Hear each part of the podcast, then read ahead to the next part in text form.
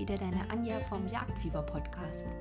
Der September hält Einzug mit den ersten Herbsttagen hier bei uns und es ist kalt und neblig im Osterzgebirge. Um ehrlich zu sein, ich bin schon etwas genervt und am Morgen ist es für mich viel zu dämmerig, um hier mit Schwung und Elan aufzustehen. Aber eine Sache ist doch, ja, die ist cool.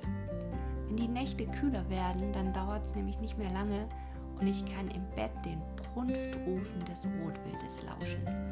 Und das hört man bei uns echt so intensiv, als ob die hier im Vorgarten stehen. Und manchmal kann man sogar hören, wie da zwei Platzhirsche miteinander kämpfen. Diese Zeit, die liebe ich sehr und ich freue mich auch darauf, mal eine Nacht zumindest anteilig draußen zu bleiben, mir den Wind um die Nase wehen zu lassen und der Natur zu lauschen. Wenn es gut läuft, dann gelingt es mir, dieses Erleben auch akustisch einzufangen und dann hast natürlich auch du wieder was davon. Ja, im Juni ist ja schon eine Rotwildfolge gelaufen. Ich möchte dennoch die Hochzeit oder auch die Hochzeit im September nutzen und nochmal das Rotwild vertiefen und wiederholen. Dazu wünsche ich dir nach dem Begrüßungsjagdsignal beste Unterhaltung. Wenn dir gefällt, was du hörst, dann abonniere den Podcast, gib gerne einen Kaffee aus, wenn du den Podcast finanziell unterstützen magst. Und ganz besonders freue ich mich, wenn du in meinem neuen Blog jagdfieber-podcast.de aktiv am Austausch teilnimmst. Selbstverständlich lese ich nach wie vor E-Mails an frechmut@gmx.de. Und jetzt auf die Ohren und bis gleich. Deine Anja.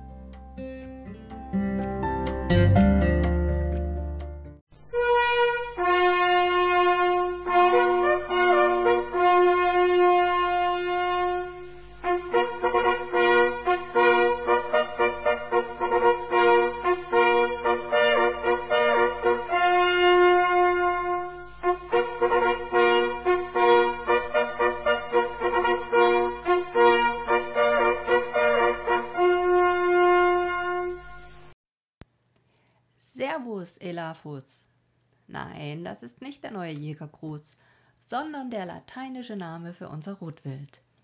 Als größter Vertreter der Wirbeltiere bei uns gehört es zu den Paarhufern mit der Unterordnung Wiederkäuer in die Familie der echten Hirsche.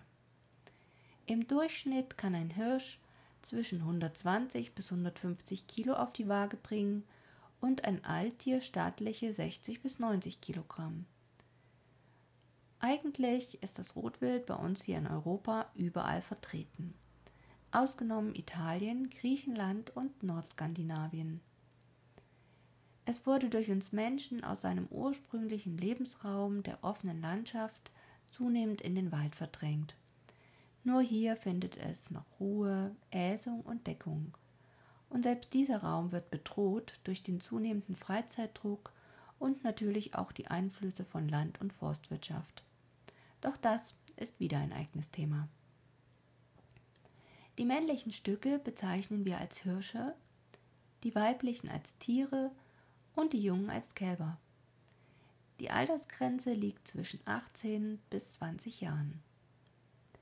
In der Regel sind die Tiere standorttreu, unternehmen jedoch teilweise auch große Wanderungen, wenn sie ihre Sommer- und Wintereinstände wechseln.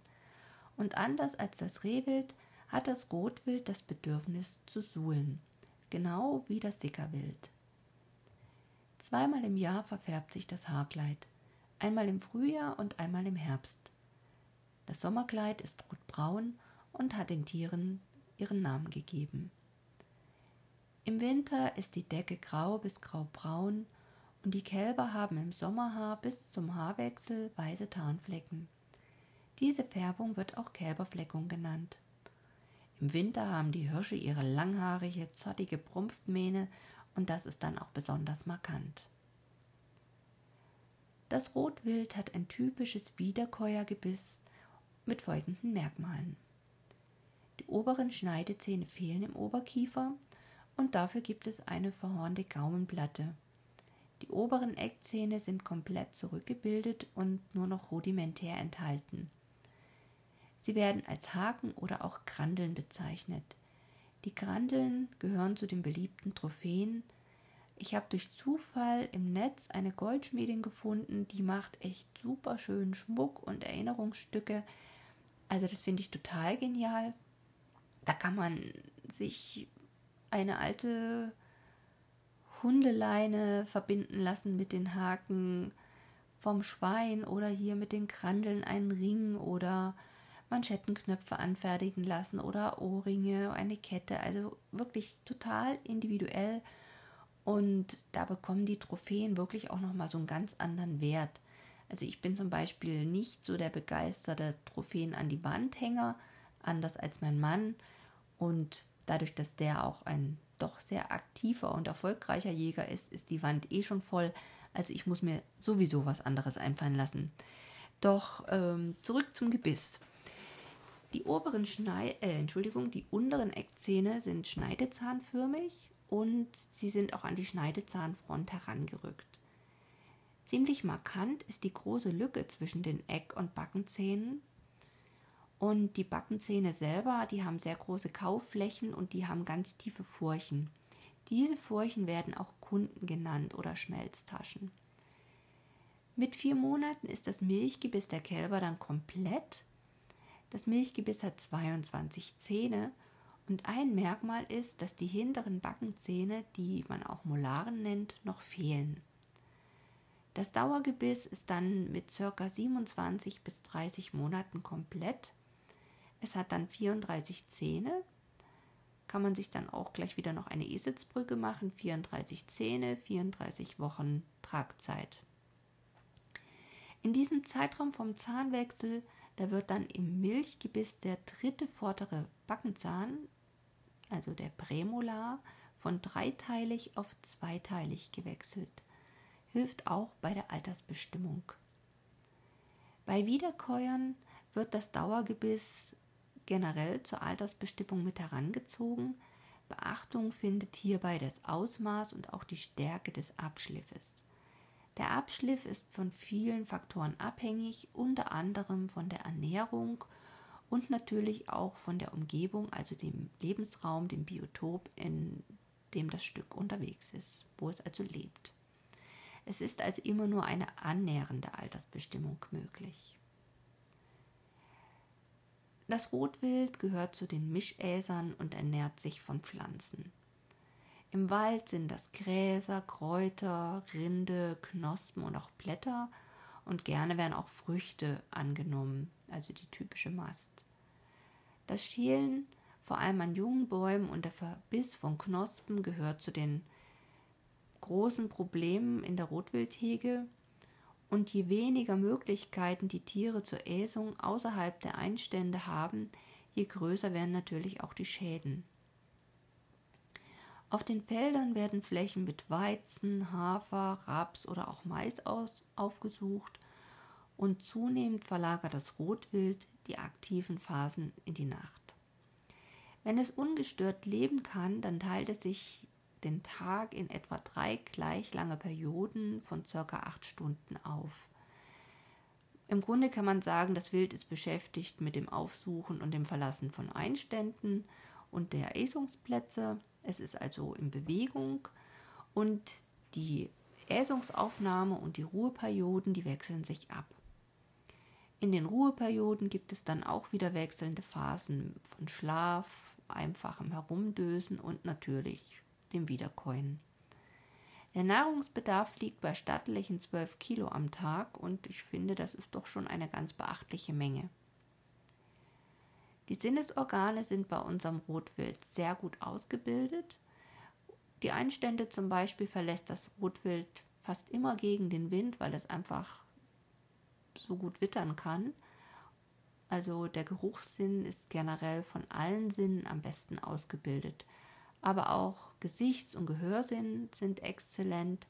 So werden auch ungewöhnliche Bewegungen und Geräusche effizient verarbeitet. Also erfahrene Alttiere können im Revier sehr gut zuordnen, was da für Geräusche sind, sei es das Klacken von Autotüren oder auch das Spannen einer Waffe. Das Rotwild lebt nach Geschlechtern getrennt in Rudeln und ist sehr sozial. Das weibliche Wild findet sich in den Kahlwildrudeln zusammen und auch Schmalspießer sind dort oft noch mit dabei. Sehr oft schließen sich da Familien, bestehend aus Alttier und Kalb, mit wieder anderen zusammen und bilden dann dieses Kahlwildrudel. Angeführt wird dieses dann von einem führenden Alttier. Wenn das Alttier sein Kalb verlieren sollte, dann gibt es auch automatisch die Führung ab an ein anderes führendes Alttier. Die Hirsche selber leben vom Jugendalter an bis zum mittleren Alter eher in kleineren Trupps zusammen und manchmal bilden sich dann auch hier größere Rudel. Anders als beim Kahlwild hat hier die Führung ein jüngerer Hirsch und bei Gefahr bestimmen dann eher die älteren Hirsche, wo es lang geht. Der ältere oder alte Hirsch ist gern auch als Einzelgänger unterwegs. Grundsätzlich kann man sagen, die Tiere kennen sich untereinander sehr gut. In den Monaten Juli, August beginnt die Feistzeit und hier fressen sich die Hirsche einen Feistvorrat, also einen Speckvorrat an, um dann einfach in der doch sehr aktiven und anstrengenden Brumpfzeit genug Reserven zu haben. Denn ab Mitte September beginnt die Brunft und dann sichert der Platzhirsch sein Rudel gegenüber den Beihirschen und anderen Konkurrenten mit sehr intensivem Röhren und auch mächtigem Imponiergehabe. Also das ist eine sehr anstrengende Zeit, wo der Platzhirsch wenig Zeit zur Nahrungsaufnahme hat. Er ist eigentlich permanent damit beschäftigt, seinen Rudel zusammenzuhalten, das zu verteidigen. Der Brumpfplatz selber ist oft der gleiche und wird in mehreren Jahren immer wieder aufgesucht und der Platzhirsch markiert diesen mit Schlagen und Brunftkuhlen. Teilweise finden dann dort richtige Kämpfe statt. Dabei kämpfen die gleichrangigen Hirsche, indem sie frontal mit den Geweihen zusammenstoßen. Ich habe es schon am Anfang erwähnt, also das kann man teilweise wirklich sehr gut auch hören. Sehen konnte ich es leider noch nicht, aber ich bin dieses Jahr mit festen Vorsätzen unterwegs und will mich da draußen ein bisschen rumtummeln. Für die Revierkämpfe gibt es feste Regeln. Tödliche Ausgänge sind da eher selten, sind aber auch schon vorgekommen. Also bei uns im Revier wurden zum Beispiel auch mal 2 Skelette gefunden, wo man eben nur noch die verhackelten Geweihe im Grunde genommen hatte. Man konnte nur erahnen, dass die beiden hier nicht wieder auseinandergekommen sind und sind dann eben verendet, weil sie nicht mehr essen konnten. Wenn die Tiere beschlagen wurden, dann wird nach 34 Wochen, also so Mitte Mai bis Mitte Juni, ein Kalb gesetzt. Selten werden 2 Tiere geboren. In den ersten Lebenstagen drückt sich das Kalb, also es gehört zu den Ablegetypen, und nach einigen Tagen kehren dann erst das Alttier und das Kalb zu den anderen zurück. Das Alttier säugt bis zum Januar und hat auch noch bis in den Mai hinein einen sehr engen und innigen Kontakt zu seinem Kalb. Also da geht es auch nicht nur um Fressen, sondern auch um Führung, ein sehr soziales Miteinander. Im Revier kann man also auch sehr gut beobachten, wie ein Alttier dann bei Verlust sein Kalb sucht, wenn der Jäger es beispielsweise erlegt hat, und die Tiere leiden jämmerlich unter dem Verlust. Die mahnen und suchen, und unser gestandener Revierförster empfiehlt dann immer, wenn du schon das Kalb erlegst, dann nimm auch die Mutter, also das Alttier, mit, sonst leidet es einfach schrecklich. Und damit sind wir auch schon bei der Bejagung angekommen. Also wir jagen ja mit dem Ziel, eine an den Lebensraum angepasste Wilddichte zu erreichen. Dafür gibt es Abschusspläne und man muss sich einfach sehr gut in seinem Revier auskennen, um einfach auch die Entscheidung treffen zu können, ist jetzt ein Abschuss wirklich notwendig oder nicht. Du kannst mit Pirsch, Ansitzjagd oder auch Drück- und Stöberjagden erfolgreich sein. Insbesondere in der Brumpfzeit ist es eine ganz spannende Erfahrung und auch Herausforderung, zum Beispiel mit der Tritonmoschel den Platzhirsch anzulocken. Dazu bedarf es natürlich Erfahrung, Entschlusskraft und durchaus auch eine Portion Mut. Gängige Rotwildkaliber haben eine Größe von 7 bis 9,3 mm, aber Munitions- und Waffenvorlieben sprengen echt den Rahmen hier im Podcast, daher das nur als kleine grundsätzliche Empfehlung. Rechtlich gesehen benötigt deine Munition ein Kaliber von mindestens 6,5 mm und eine Auftreffenergie E100 von 2000 Joule muss vorhanden sein. Wenn sich Hirsche oder auch Alttiere verteidigen müssen, dann setzen sich die Hirsche in der Regel mit dem Geweih zur Wehr und das Kahlwild durch das Schlagen mit den Vorderläufen. Beides sind sehr wirkungsvolle Waffen. Das Geweih wird nur von den männlichen Tieren als Kopfschmuck getragen und es besteht aus Knochenmasse.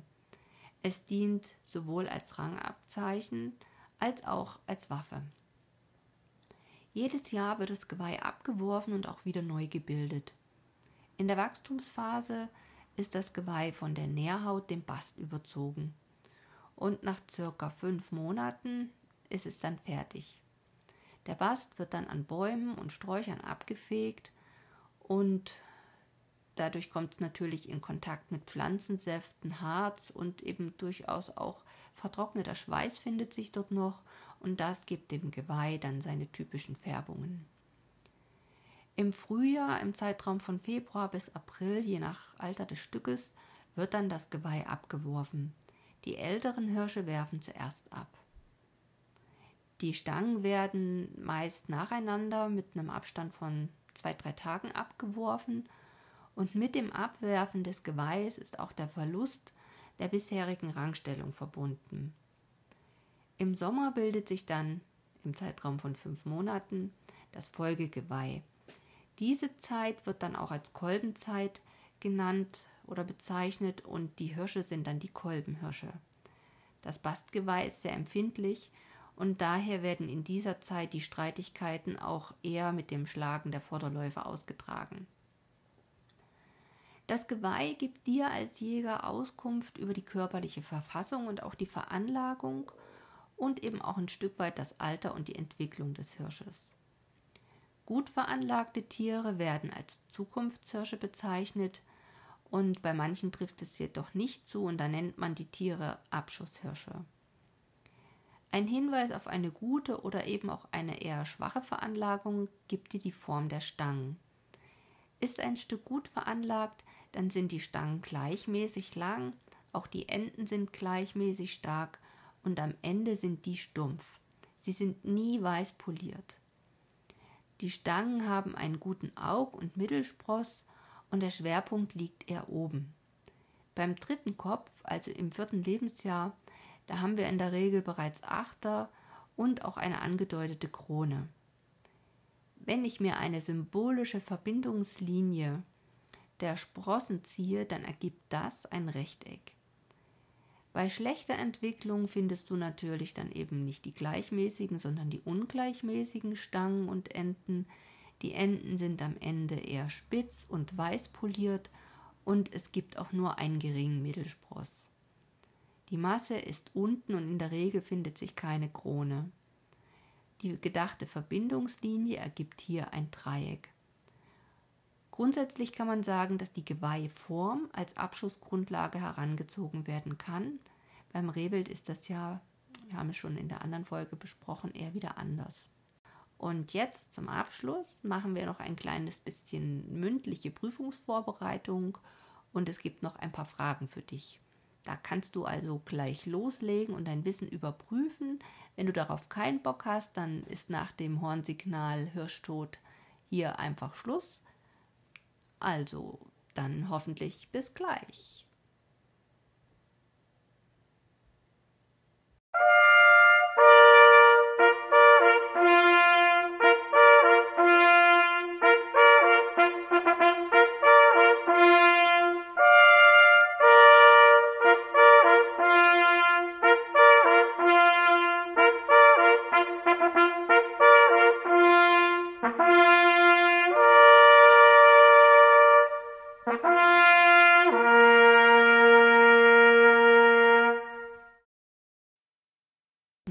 Dann starten wir doch direkt mit den Fragen.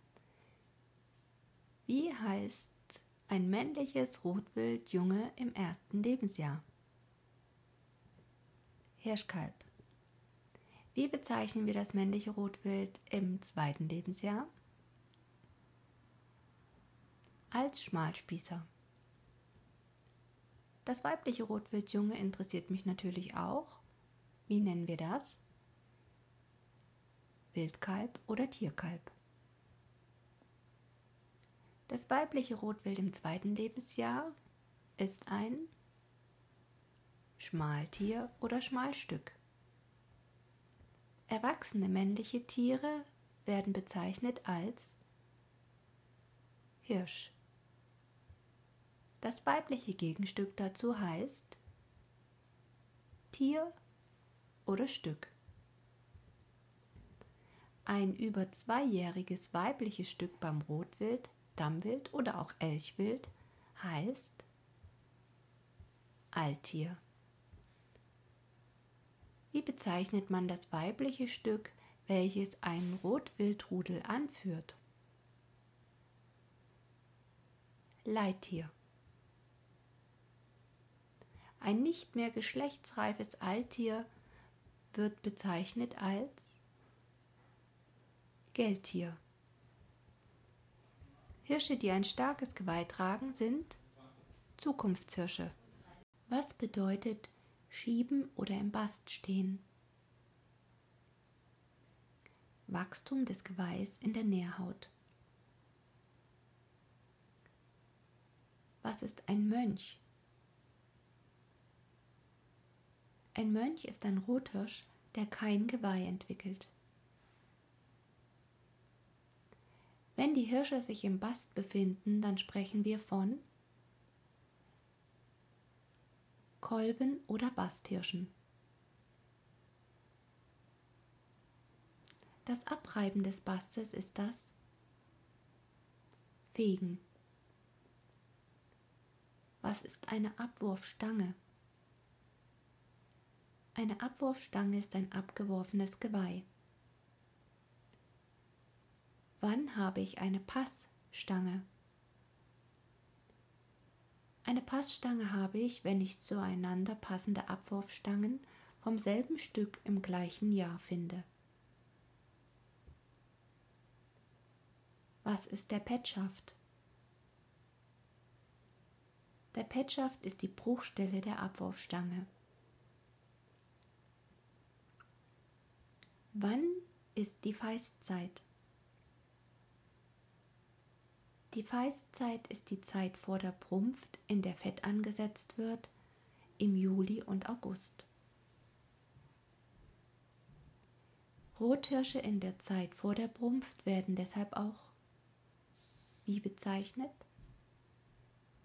Als Feisthirsche. Kommt es zu einem Kampf zwischen den Rothirschen mit den Geweihen und sie verletzen sich dabei, dann sprechen wir von Forkeln. Der Platzhirsch ist wer? Der stärkste Hirsch am Brunftplatz. Was ist ein Beihirsch? Ein Beihirsch ist ein jüngerer, noch schwächerer Rothirsch, der sich beim Brunftrudel aufhält. Für geringe Rothirsche gibt es einen ganz besonderen Namen. Sie bezeichnen wir als Schneider. Ja, dann wollen wir noch mal schauen, was noch eine schöne Frage wäre. Was ist das Beschlagen? Beschlagen ist das Begatten bei Paarhufern. Und demzufolge bedeutet Beschlagen sein trächtige Paarhufer. Wie nennen wir das Gebären bei Paarhufern? Setzen. Teilweise gibt es bei Paarhufern einen dunklen Strich auf dem Rücken. Der wird wie genannt? A-Strich. Wenn Paarhufer weglaufen, dann sind sie auf der Flucht.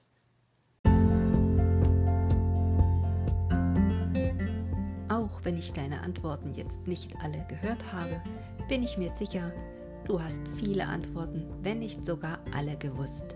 Also immer schön weiterlernen.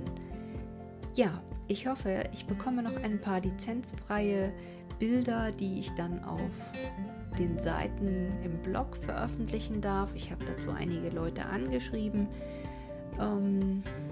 Mal sehen, wenn es klappt, dann ist es super und ansonsten schaffe ich es bestimmt dennoch, ein paar Zusatzinformationen dort für dich bereitzuhalten.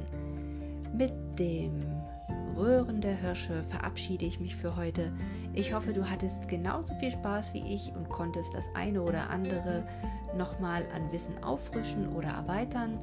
Ich freue mich auf die nächste Folge mit dir. Horrido und Weidmannsheil auf die Ohren, deine Anja.